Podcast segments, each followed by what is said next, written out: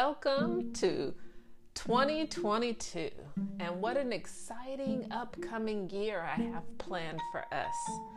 Thanks for joining me and listening to Trauma and Social Work Podcast. I am your host, Tanya Octave, the integrative clinician. This year, the focus is going to be on Octave's method. I will discuss seven strategies to heal thy mind and how you can develop, implement, and strategize a plan to bring you towards wellness, happiness, and success. The Octaves Method is a simple way to talk about an integrated plan using my last name. There are seven strategies. One, O is for observation. This will address one's spiritual health. Two, C is for compassion, to manage one's ego health. Three, T is for therapy, to address mental and emotional health. Four, A is for animals, to address playful, childlike behaviors, and also considering animals and pets to support this process. Five, V is for victuals, one's nutritional health. Six, E is for exercise, one's physical health. And seven, S is for socialize, relational health, primarily focusing on yourself and less with others. As you listen over the following months, you will learn how symptoms associated with anxiety, depression, trauma, ADHD, and even autism can be managed in an integrative fashion. You have many options in how you choose to listen. You may decide to get a pen and a pencil and take some notes.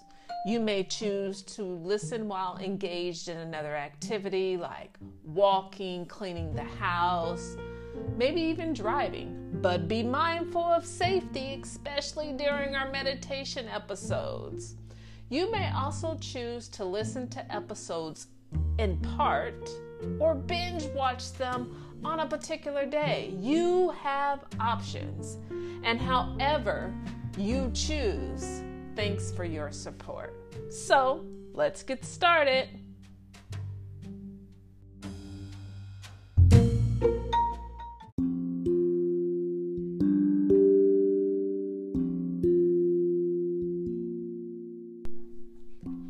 This podcast is not intended for medical, psychological, mental health, or legal advice. Although I am a licensed professional, this is intended for information only and not as a formal treatment. By listening, you are agreeing to these terms. You should seek a professional for individual and specific questions regarding your overall wellness, happiness, and success. If you are experiencing a mental health crisis, call 911 or go to the nearest emergency room.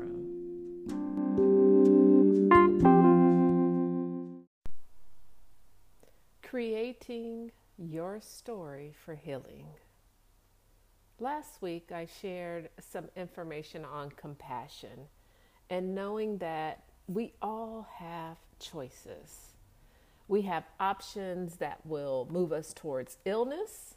Sometimes these are the things that we're just most familiar with. Then there are the other choices. The choices usually that are probably a little bit more challenging for most of us. They bring up resistance and sensations in our mind, body, and, and spirit, somewhat unfamiliar to us. I encourage you to think about the following. If you are doing the same thing repeatedly, you will get the same res- results. Suppose you have depressive symptoms and there are no changes in your diet. If you are unwilling to move your body daily and you don't want to go deeper into, let's say, a spiritual practice, nothing will change. and the depressive symptoms will continue to increase, increase, increase. If you're going to make change in your life, it's an investment and requires you to do something, requires you to do many things differently. In the past, you made choices that potentially moved you towards mental illness, disease, fatigue, etc. Remember, you are making daily choices in your life. Now, you also have the choice to move towards wellness. This is an option. I know you may not believe it, it is an option. This will require you to do something different. Get out of your comfort zone. Think outside of the box. And maybe engaging in activities and beliefs and thoughts that are unfamiliar, different, and scary. Yes, even scary at times. So ask yourself do you really, really, really want change in your life?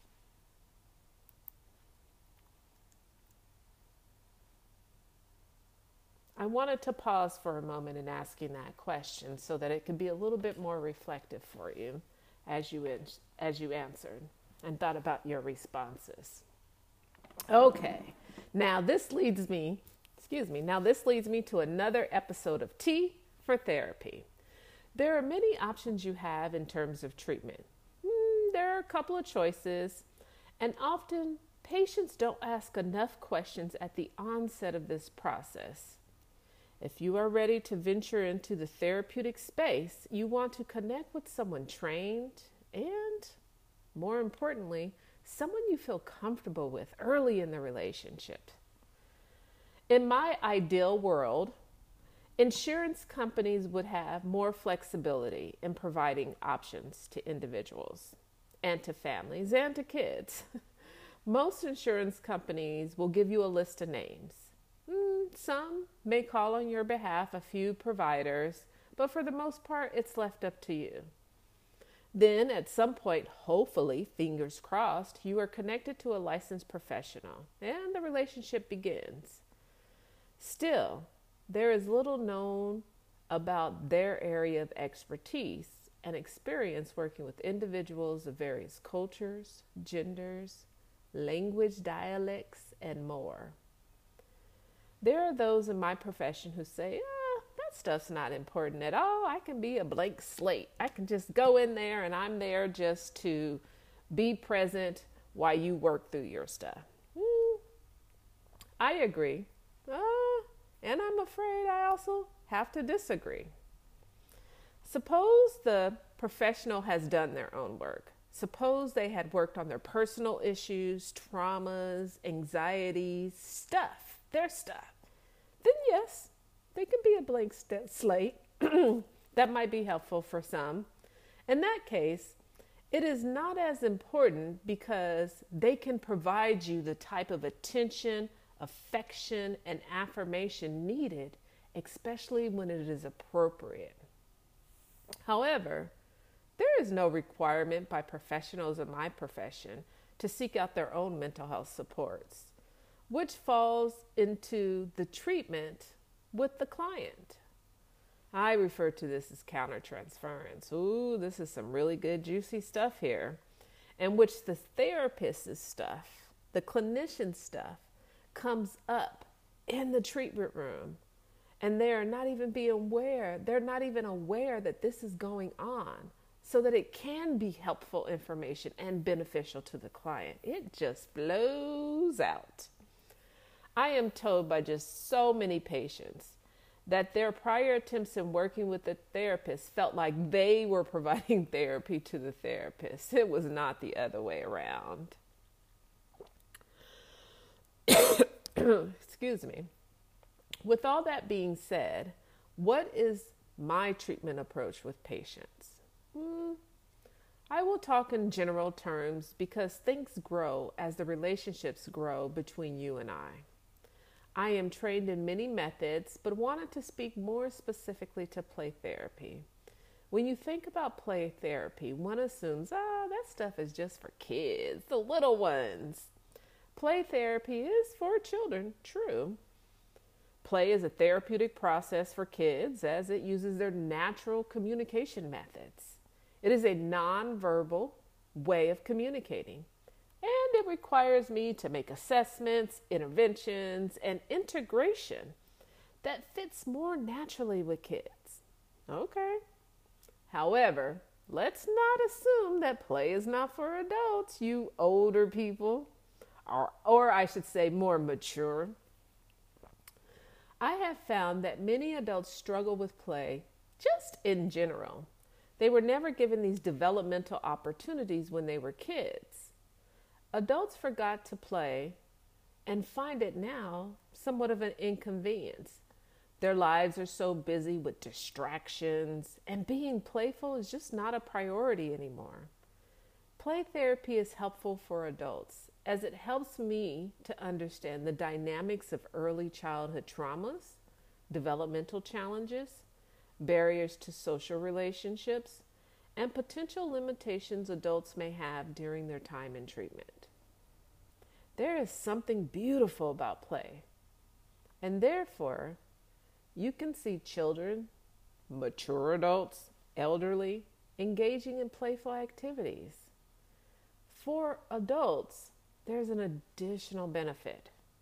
I have found that adults can have the insight and are open to therapeutic techniques such as confrontation. And this is a little bit more or I say you got to be a little bit more creative when you're using confrontation as a technique when you're working with younger people, especially teens. Play therapy for adults helps them integrate the childhood stuff with the adult stuff. They can find meaning and make sense of struggles in their life. Adults are creative in a way that provides them meaning in their lives and gives them a sense of love, a sense of compassion, and forgiveness for themselves. Some of my work with children, teens, and adults, it involves play therapy. I am psychodynamically trained. Don't get me wrong, because I always believe in that particular practice as being very helpful. But play therapy helps me bring what is occurring in the subconscious mind into the conscious mind. It is a very useful tool. It helps me it helps me and my patient work to bring about awareness and understanding in a way that doesn't happen for in a way that doesn't happen for EMDR or CBT. Let me provide an example of a task. If appropriate, I may engage with a client, with a patient. You can also consider doing this to see what comes up for you Keep in mind that doing something like this on your own will provide you with some understanding, but the therapeutic process provides a deeper, meaningful change process. So, I like to create stories. Everyone has a story, even if you believe your story is too painful to put on paper. Suppose you think your story is boring or filled with lots of pain, disappointments, and rejections. This is all in your mind. You may also feel your story is exciting, but unsure where to start. How do I begin? Or what should I say? Play therapy can help. There are many ways to tell a story. Remember, I said earlier you have choices. You may choose you may choose words to express your story if you're a writer. You may select a painting, drawing, or picture to tell your story if you're an artist. If you are good at math, numbers and patterns may be your thing in expressing your story. If you're an athlete, you may tell your story through your body. If you're a thinker, reader, or intellectual, you may express your story through your mind. If you're a healer, empath, or philosopher, you can tell your story through spirituality, meditation, or religion. Your story is not about selling a book, hoping others will buy it or give it some worth. Your story is about you and finding a way to express it that provides you meaning. That's the healing part. It provides you meaning. I have worked with many people on their journey out of the uncomfortable feelings and sensations that arise in this body mind spirit interconnection.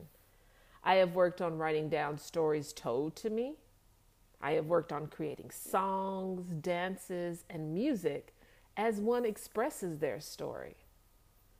I have even worked on developing movie scripts, plays, and even understanding mathematics and physics to help one understand and provide meaning in their life. This stuff is just so amazing.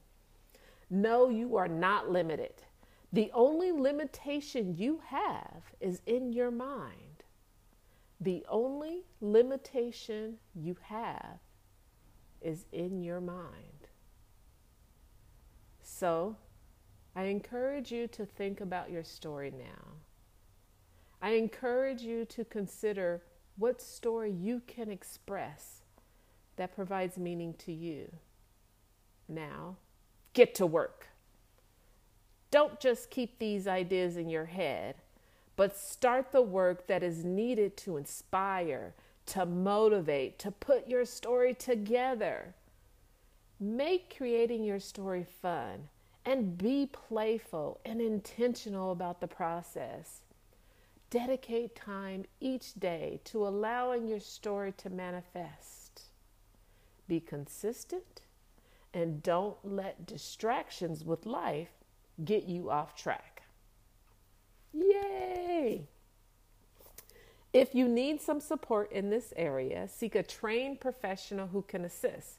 This means finding a good therapeutic match for you. This may be a clinician, such as myself, it may be a counselor, a coach, spiritual advisor, philosopher, teacher, and whatever. Start the process because your story is needed to help you grow and move towards mental wellness. Thank you and good luck.